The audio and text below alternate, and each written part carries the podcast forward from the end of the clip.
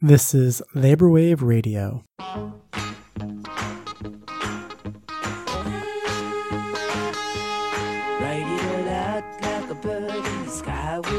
it all out like you were a bird. Fly it all out like an eagle in a sunbeam. Write it all out like you were a bird. Labor Wave Radio is an independent podcast sustained by our listeners. If you enjoy our show, you can support us by becoming a patron at patreon.com forward slash laborwave. Based on your membership tier, you'll receive gifts, including stickers, illustrated zines, and original made t shirts with the Labor Wave logo and designs on it. We are re releasing an episode from our archives that we did with Marianne Garneau about two years ago called You Say You Want a General Strike. Made some audio improvements to the original episode, and we have a lot of episodes in development right now. So until we can get those ready to be published, I'm reissuing this really good conversation with Marianne Garneau, arguing that general strikes in the European context have not proven to be as powerful and effective a tactic for unions as popularly imagined. With that, I hope you enjoy the episode. A moment where it's very typical to hear people call for a general strike in the United States. At the moment of this recording, we're about to see an upcoming week of climate action where it's supposed to culminate into a general strike, I believe, of one hour. And so your article kind of tries to take a clear eyed view and assessment of what are general strikes and are they actually an effective tactic to be imported into the United States. And doing that, you look more specifically at Europe. So, in the European context, can you define just for our listeners what is a general strike and what are the real purposes of them? I looked at a bunch of scholarship that's been done on general strikes. How do you define a general strike? That'll probably depend on who you ask. But the scholarship that I read defined it as a political protest, actually. It's against government policy. And it's usually called by the it's called by one of one or more of the trade union confederations. So in North America, we have the AFL-CIO and kind of change to win. There they have all kinds of trade union confederations, socialist ones and communist ones and whatever. And those trade union confederations will call a general strike, which is calling upon their members, but also inviting the broader population, workers affiliated with other unions, students, um, retirees, you know, the whole general population to mobilize. It's usually one day or a few hours against some policy proposal. And so it's directed at government and it's targeting the current government in charge on a particular policy proposal that they are suggesting or asking for a particular policy change. So that's how those scholars have defined it. And how is that distinct and separate from a strike that's geared more towards a workplace? in Europe, unions don't have to have the exclusive bargaining capacity to represent workers in a workplace. In North America, it's all or nothing. There's an election, there's a certification process, and that union either represents all the workers or none at all. In Europe, there can be multiple different unions present in the same workplace. And when there's a strike, the workers will vote to go on strike, even if it was originally organized by only one of those unions, let's say. Whereas the general strikes, there's no vote taking place workplace to workplace. These are limited one day events. They are in a lot of ways like protests, but they do involve people actually leaving work not going to work. And so they do shut down workplaces, industries. It's very, very hard to get precise figures on what amount of participation they have and how many workplaces they shut down and what the overall economic impact is. But unlike in North America, the general strikes that are happening and being called in Europe, they do actually involve mass withdrawal of labor from the workplace. And you know, in your article, a couple of things that make general strikes more possible in Europe as opposed to the United States. So, could you explain why does it matter that they have more national union confederations, and also what are some of the labor laws in place in Europe that allow for general strikes to be more prominent? They have, as I said, multiple national union confederations. So, think of on the level of the AFL, AFL-CIO, and those union confederations are sort of competing with one another for political leadership. So if the government says we're going to raise the retirement age, the unions will kind of look at each other and see what each other is about to do. And then maybe one of them will see that if the Socialist Union looks like they're going to start negotiating with the government on this issue, the Communist Union will come out possibly and say, well, we call a general strike. You know, so they're kind of competing with one another for leadership. That's the political way to understand them. But on a technical or legal level, there is a protected right to strike on these political matters. You are allowed to leave work and mobilize in the streets in relation to things like government policy in many countries in Europe. And there are actually some countries in Europe where that is not the case. Those legal protections are not in place, like in Germany or in the UK. And in those countries, there are no general strikes. So there's a protection of both the unions and trade union confederations that are calling these strikes, and there's protection for the workers who are participating in them that don't exist in North America. In North America, if you call your workers out on strike in relation to protesting government or government policy, you would be fined for violating, you know, the Labor Relations Act. There are all kinds of restrictions in North America against secondary strikes and boycotts and pickets and the sort of political deployment of strike tactics. Same as in the UK, where again, they don't have that tactic. They don't use that general strike tactic there either. So, on a technical level, there are reasons to expect that you're not going to get general strikes in North America. And those uh, technical things, you make a really important insight about why the AFL CIO that has a base and a constituency would be reluctant to ever actually participate in a general strike or call for one. That's true. And the thing that you have in North America is that the people calling the general strikes are generally leftists. Within the DSA, there's some attempt to organize a general strike against reproductive labor. This sort of goes back to what you were saying at the beginning of the podcast, where it's not enough today to call a protest or a march. It has to be called the general strike, right? The people calling the general strikes in North America tend to be left groups. Those tend to be very small left groups. The call is not coming from unions or union confederations and there's very little cost if you are simply a leftist or a left group in calling a general strike, right? If a union within the AFL CIO or the AFL CIO itself were to call a general strike, they can face legal penalties for doing that. If a random person simply puts out the idea of a general strike, there's very little cost, but there's also generally very little reward. In Europe, it really is the trade union confederations putting out the call for the general strike. And there isn't necessarily a legal cost because I said generally it's it's either protected legally or just kind of tolerated in some countries. But if they don't manage to mobilize that general strike, then they have egg on their faces, right? There's an actual cost to them. They look as though they don't have political leadership. So that's another difference in cost between Europe and North America and who's calling them there versus who's calling them here.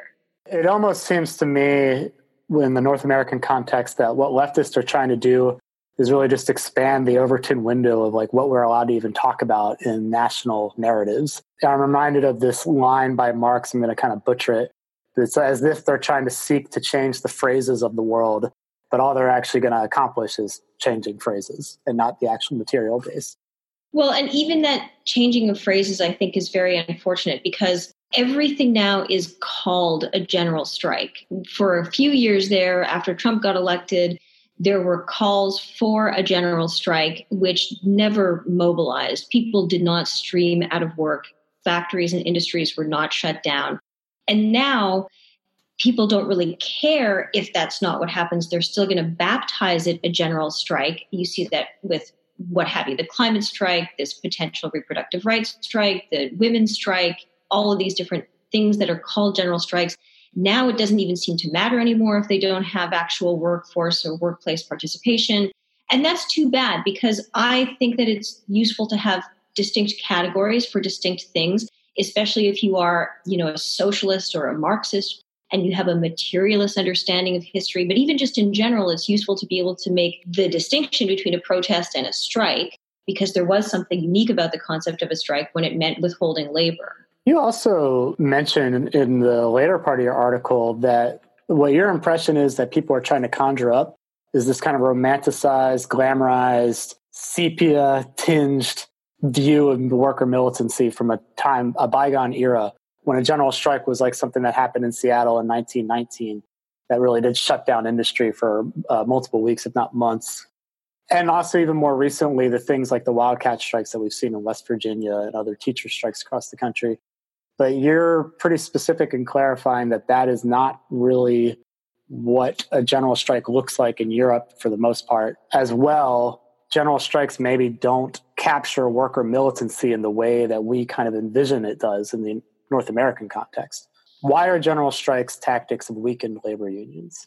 This is one of the kind of sad findings that I discovered when I dug into this research. One is that uh, it's hard to import this tactic to, to North America. And the other is that they're not the display of labor power that we take them to be. So, first, I want to clarify that when North Americans talk about general strikes and they imagine general strikes and they want to capture that, I think they're looking a few places. One place they're looking is uh, to Europe and also I think to South America, where things called general strikes do happen.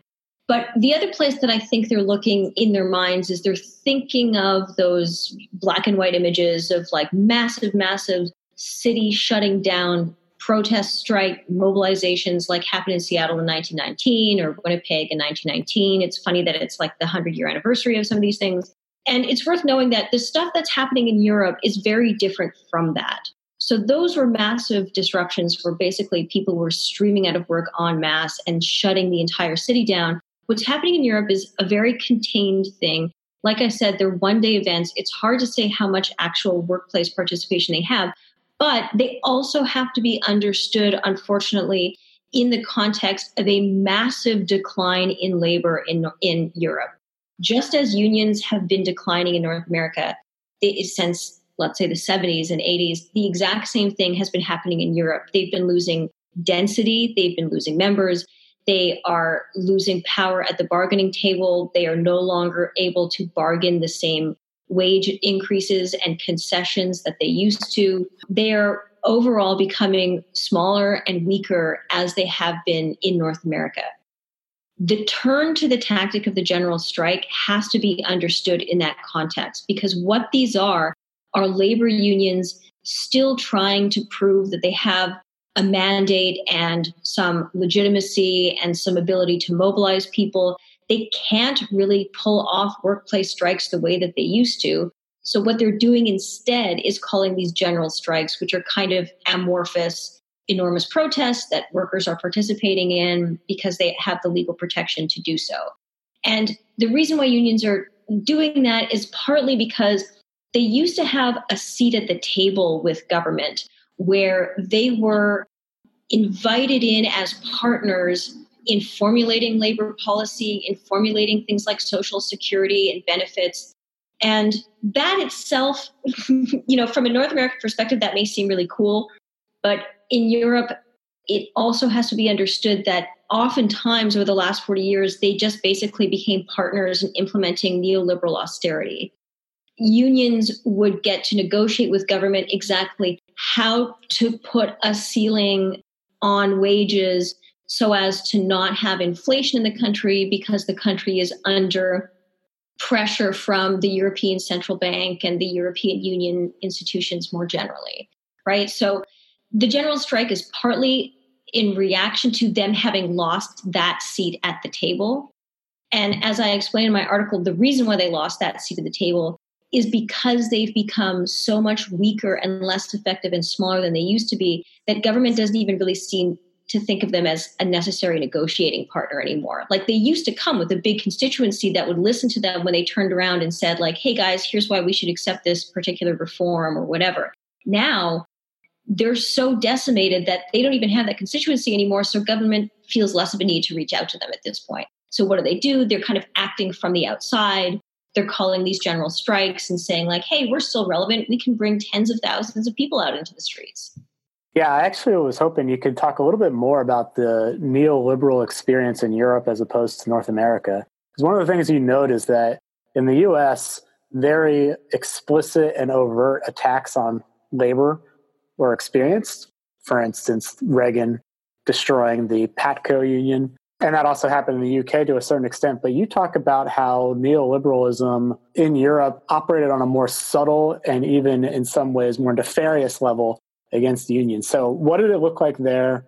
How did unions get this weaker position and exclude it from the bargain or the government table, as you talk about? And uh, how did they try to kind of manage the crisis of neoliberalism? Unions in Europe have more immediate vector into government in that they are affiliated with political parties, which is sort of the case in North America as well. And those political parties, be they socialist or whatever, sometimes form governments, either independently or as part of coalitions. And so there's, I think, a bit more of a tighter infrastructure of connection between unions, political parties, and governments in Europe.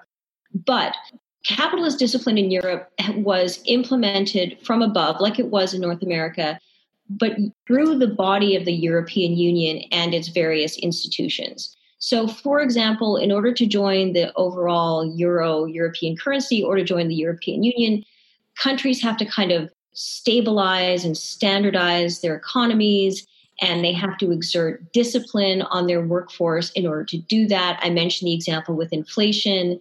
Basically, this has to be an economy that's predictable to business. They also can't maintain a certain level of public debt. And so the quickest way that governments, of course, do that is by slashing social spending. So there was massive capitalist neoliberal discipline of austerity from above in Europe through the institutions of the European Union. And governments, which you could say, you know, had to implement that, they had these partners with the unions and the trade union confederations in doing so. So they already are at the table, they're bargaining and negotiating capacity and consulting with government. But they, they too were put in the position of having to implement that austerity. So they got to do a bit of trading in terms of what it would look like or how quickly it would be implemented or what forms it would take. There's also the flexibilization of the labor force that's going along with this. So, you know, having a workforce that has fewer rights effectively. And unions were partners in implementing that and the deals and the trades they made were ugly and they're as ugly as some of the deals and trades you see in direct union negotiations with business in North America. You know they will sign things away in exchange for some other concessions but the overall horizon really was like decimating the power of workers in those countries. And people could say well the unions acted as a bulwark against that as much as they could. Or you could say more cynically that the unions were a partner in implementing that austerity. And because of that, that difference of interpretation, whether they were trying to hold the beast at bay or actually participating fully with them, you note how general strikes are not just a tactic geared towards making unions relevant to governments, but also making unions relevant to various member constituencies. So, what are unions doing kind of politically jockeying against each other by calling for general strikes? How does that serve some of these bigger union confederations? Well, like I said in the example before, when the government comes out, uh, in, you know, in Spain or in France or in Greece or wherever, and says, "Okay, well, we're cutting back on social spending in this area or whatever, or we're making some change to, to labor then the unions will look at each other and sort of eye each other for how they're going to react because they're on some level competing with each other for legitimacy for members um, because if they can successfully call a general strike then some members might sign up with them. Again it doesn't have to go in the form of a complete workplace election right? Um, they're competing for relevance. They're also trying to show the government that they still have some clout right? If they even if they don't have a strongly mobilized labor force mobilized in and through the workplace, they can call these mass participation general strikes that students and retirees and other non workers can also participate in. And it does move the needle in terms of the way a party will poll, um, sometimes by as much as four, four and a half percent. And if you're heading into an election, that might make a government blink, a government that has proposed implementing a certain policy it turns out, again, looking at the literature and the research that's been done, that these general strikes are successful, like maybe you could say 40% of the time. That's a pretty impressive number. But when you dig into that number further, it actually involves always making some kind of concession. Like the unions are not successfully toppling the bad, unpopular austerity policy that the government has proposed. They're rolling it back a little, or they're slowing down its implementation, or they're trading something away in exchange for that being taken off the table. And only in 10% of cases, according to the research I read, did they score like a fairly decent rollback of the proposed policy.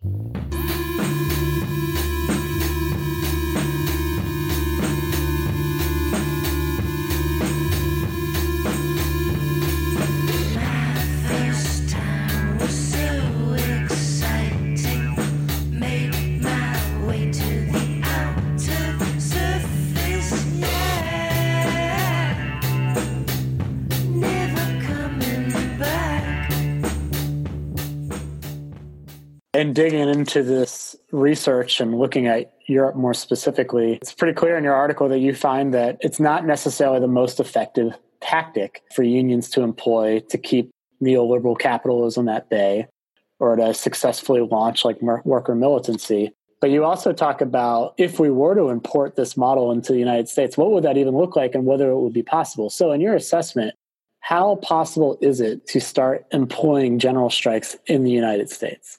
So, as we've said, the, the trade union confederations cannot call them themselves without getting themselves fined out of existence, right? Institutionally, they are targets. They can they can be censured by the government. It was very telling. People got very excited because Sarah Nelson, who's the president of the Association of Flight Attendants, made a comment about how unions should discuss the tactic of general strikes back in January when the government shutdown was still happening. And people got very excited about that because here's somebody from within the labor world who mentioned this. But if you look at her words carefully, she said that unions should discuss it. She didn't actually call for one. And, you know, it was a sort of excellent soundbite, but one that indicated that we're pretty far away from actually making that happen. Likewise, in the UK, where, as I said, they don't have the legal right to engage in political general strikes, they don't happen the trade union confederations at one point said, well, let's look into this as a tactic. You know, let's study this. Let's look at the feasibility of this. And of course, they predictably came back and said, turns out it's not feasible because it's illegal and they'd be fined and sued out of existence. So, on a technical and legal level, that can't be brought from within the trade unions. Now, I'm sure there are left people in North America who think, well, that's exactly why we should call for one. They can't call for one, but we as the trade union should call for one or sorry, as the leftists outside of unions should call for one. But of course, these things don't materialize with no infrastructure. If there's no workplace organizing going on, if you don't have that kind of critical mass, it's not going to come from out of nowhere. There's this weird thing where these general strikes kind of invite workers to walk off the job. Your average worker, you know, your average fast food worker or factory worker, if they were to simply walk off the job, they would get canned immediately. I mean, there's no protection for doing that, participating in that. I still believe in doing things that contravene the law. Absolutely. I believe in the wildcat strike and the illegal strike. And in fact, I think those are the tactics that are going to be the most effective. But you have to organize those things, right? You can't just put out an extremely inspiring message and expect that the critical mass will materialize where workers are doing this in big enough numbers that they're not facing any retaliatory consequences at work. That comes from on the ground, ground level organizing. And that kind of thing was happening in Seattle in 1919, in Winnipeg in 1919. There was a massive pre- presence of that kind of organizing, that kind of, you know, that, that radicalism. The leftist groups were much larger. That was before the Labor Relations Act con- constrained both enabled but constrained unions the way we have today. It was a more sort of loose environment.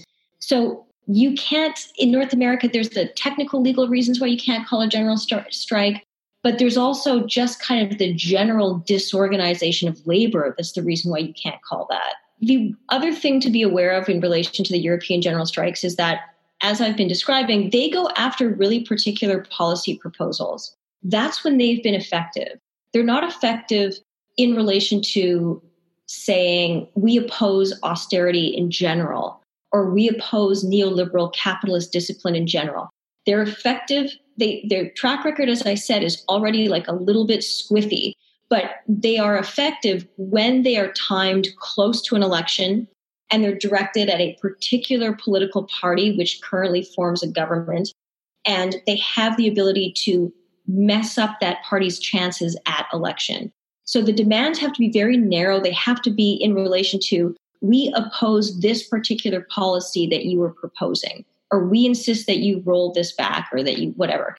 Things that people in North America have been wanting to deploy general strikes in relation to, even if they were to make it happen, that has not proven successful according to the historical track record right? A general strike in general against climate change or against the scaling back of reproductive rights or what have you, those things have not been successful in that's not the model that's being used in Europe. So people have to be very aware of that, right? That doesn't mean that we can't have massive demands like that, but it means that we have to think about how we are taking on like bite sized steps to make progress on those issues and targeting really specific targets with demands in relation to those issues and not just saying like this all sucks. Absolutely. I recall two years ago i believe it was the general strike of 2017 i can't actually remember what the specific general strike was supposed to be called for. I think it was just a random day in february that people were just like let's just have a general strike. And uh, my memory was that there were some articles being passed around where people were saying only participate if you're able to walk off the job for like an hour. Um, and if you're not going to lose your job, it would be precarious because of that. And it was very clear that this general strike automatically was excluding the working class, like a base of people that actually could create a crisis for production, stop operations, you know, in their tracks, and was realistically just a general strike for middle and upper class people with professional jobs, professional managerial jobs, most likely. So, who are we actually trying to mobilize? What is the base we're trying to build here? Um, and how is this supposed to work?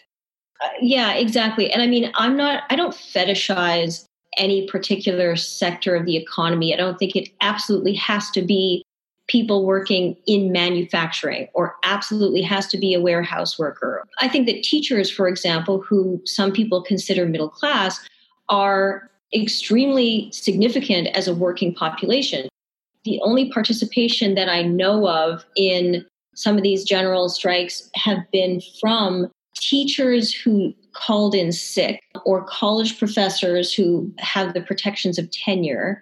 Very, very kind of limited participation. And again, even that participation involves something like canceling your class well in advance, with advance notice to the administration or calling in sick or using a personal day or using like a floating holiday or something like that. And sometimes a sick out is a strike when it shutters a school or a workplace. But in general, that kind of individual participation does not a strike make. Now, it is clear that these calls for general strikes also come out of a desire to really revitalize the labor movement revitalize working class power in North America. Uh, so they come from a genuine place of like wanting to build power. But you conclude by suggesting general strikes are probably not the way that we should be going to accomplish that goal. But there are other building blocks and steps along the way that we can take to revitalize worker power and militancy. So, what do you feel like are some appropriate places and ways that we can start rebuilding the labor movement in North America making it vibrant again and making it militant. I have two overall kind of pessimistic conclusions in the article. One is that you can't really import these general strike tactics North America. The other is that they're a little bit weak and ineffective anyway. And then I think that there's a silver lining to that and and and some good news, which is that the flip side is that the task ahead of us is not so gargantuan as to somehow manage to call every worker out of work at once in North America, where there's tremendous resistance to being able to do that in the forming of, for example, the National Labor Relations Act. And we cannot mobilize what they are mobilizing in Europe. But that means that the task ahead of us instead is actually kind of more manageable and smaller and more realistic, which is that we need to reinvigorate and reorganize workers. We need to go back to workplaces and organize workers. It's very easy for people to launch the critique that, like, you're too focused on the workplace. A lot of people are to be found outside of the workplace. My responses to that critique are first of all, that most of us rely in some form or another, somewhere along the line, someone working for a wage you know, whether it's our family members or other people who, who support us, at some point somebody's working for a wage and not like a capitalist living off of the profits, right? And second, that workplace labor remains the main source of our power. And even that organizing can involve all kinds of peripheral participation. I published an article recently about these women's auxiliaries that used to exist with unions in the middle of the last century, where they would engage in really creative forms of strike support to support the striking uh, workers and provide for their families, and then also like militant lobbying in relation to things like health and safety, lending bodies to the picket line, that kind of thing. I also think that there's other levers of power in society that students have, so on and so forth. So it doesn't mean that all we care about is organizing workers to engage in workplace strikes, but that does have to be central to where we look to rebuild our power as the working class, right? That's the, the biggest lever that we have, much more so than protesting, than lobbying, than expressing our dissatisfaction. And to rebuild that working class power really requires on the ground level organizing. I mean, it, it starts with co-workers talking to each other about their problems and then ultimately formulating plans to disrupt work in order to get their needs met. I'm not the only person who thinks this. Right now, Jane McAlevey's work is very popular, for example, and with good reason. It's interesting work. She writes wonderful books and she talks about the nuts and bolts of organizing. And she's one of the people saying, look, there are clear ways that we can reorganize workers. There's there are clear strategies that we can use in order to increase worker power, increase formal union density, and increase worker power in general. Another person that talks about that is Joe Burns. He's written several books where he talks about how we need to re tap into the tactic of the strike, even in ways that skirts the law. And of course, that has to involve actually organizing workers to do that. You know, you want a powerful, broad strike or even general strike, you need to mobilize workers to do that. It's the entire idea behind projects like Labor Notes and their Troublemakers courses. It's the idea behind the IWW's approach and its workplace organizer trainings. And really, this should not be a weird idea and it and it's it's one that's been articulated in many corners and articulated very well and that is something that we should be looking to do there's no there's no magic wand way of calling a general strike there's no magic solution to the problems that we face as the working class. We have to build power on the ground level if we want to accomplish anything. Yeah, mentioning Jane McAlevey, the title of her recent book is No Shortcuts. And in my impression, some of these calls for a general strike, as well as like more ambitious strategies, tend to be on the level of just trying to take an easy route to like successfully accomplishing power. I don't know if you share that uh, impression, but earlier in your article, you say, you mentioned the ex- expression that's common is amateurs talk strategy, professionals talk logistics. What if you're a worker in a workplace without a union and you're trying to build something? Logistically, what, what should people expect? What does that grind look like? How long does that really take? First, to go back to the expression, and I, I feel as though there are definitely resonances between Jane McAlevey's No Shortcuts and the phrase amateurs talk strategy, professionals talk logistics. What I was taking aim at with that are the people who will like wax lyrical about how, no, the general strike, it's such a wonderful tactic and labor used to do this and this is what we need. And, and they're conjuring up these beautiful images of worker militancy, but they're not really telling you what it would take to get us there. So, what would it take to get us there? Ultimately, I believe more and more and more that in every workplace, you need to build what I would call a committee of workers in that workplace regardless of whether it is a collection of gig workers acting as a ride share or food delivery, or whether it is a bunch of teachers, or whether it is a factory, or whether it is a restaurant, or a hotel, or a hospital, or what have you. Those workers need to talk to each other. It's remarkable because such a simple thing just never happens. And the resistance to making it happen is enormous. It's so hard to convince people to do this. And it's so hard as a worker to turn to your coworker and ask them if they want to get together and start talking about workplace issues. We're used to just kind of considering work to be a place of disempowerment, the end. It's a place where we take orders. It's not a place we may get together with our friends, our coworkers, and complain about it. and we may be dissatisfied with work, but we generally think of it in this totally individualized, atomized way. And if you think too hard about your problems, you get depressed. And that's because we're not taught to think of collective solutions. Committees need to be built in every workplace where workers talk to each other about their grievances and their issues. And eventually, they need to develop the capacity to take action. And I think direct action in relation to workflows and in relation to that workplace in order to establish their power and wield their power and get concessions. If every workplace learned how to do that, then it would be a very different scenario when just the fight between labor and business in general, between labor and gov- government in general, and especially when it came to something like calling general strikes. Well, with that, I'd like to thank you for returning to Labor Wave, Marianne Garneau, editor of Organizing Work, and look forward to continuing to talk to you and seeing what articles come out on the platform. Thank you so much for having me again.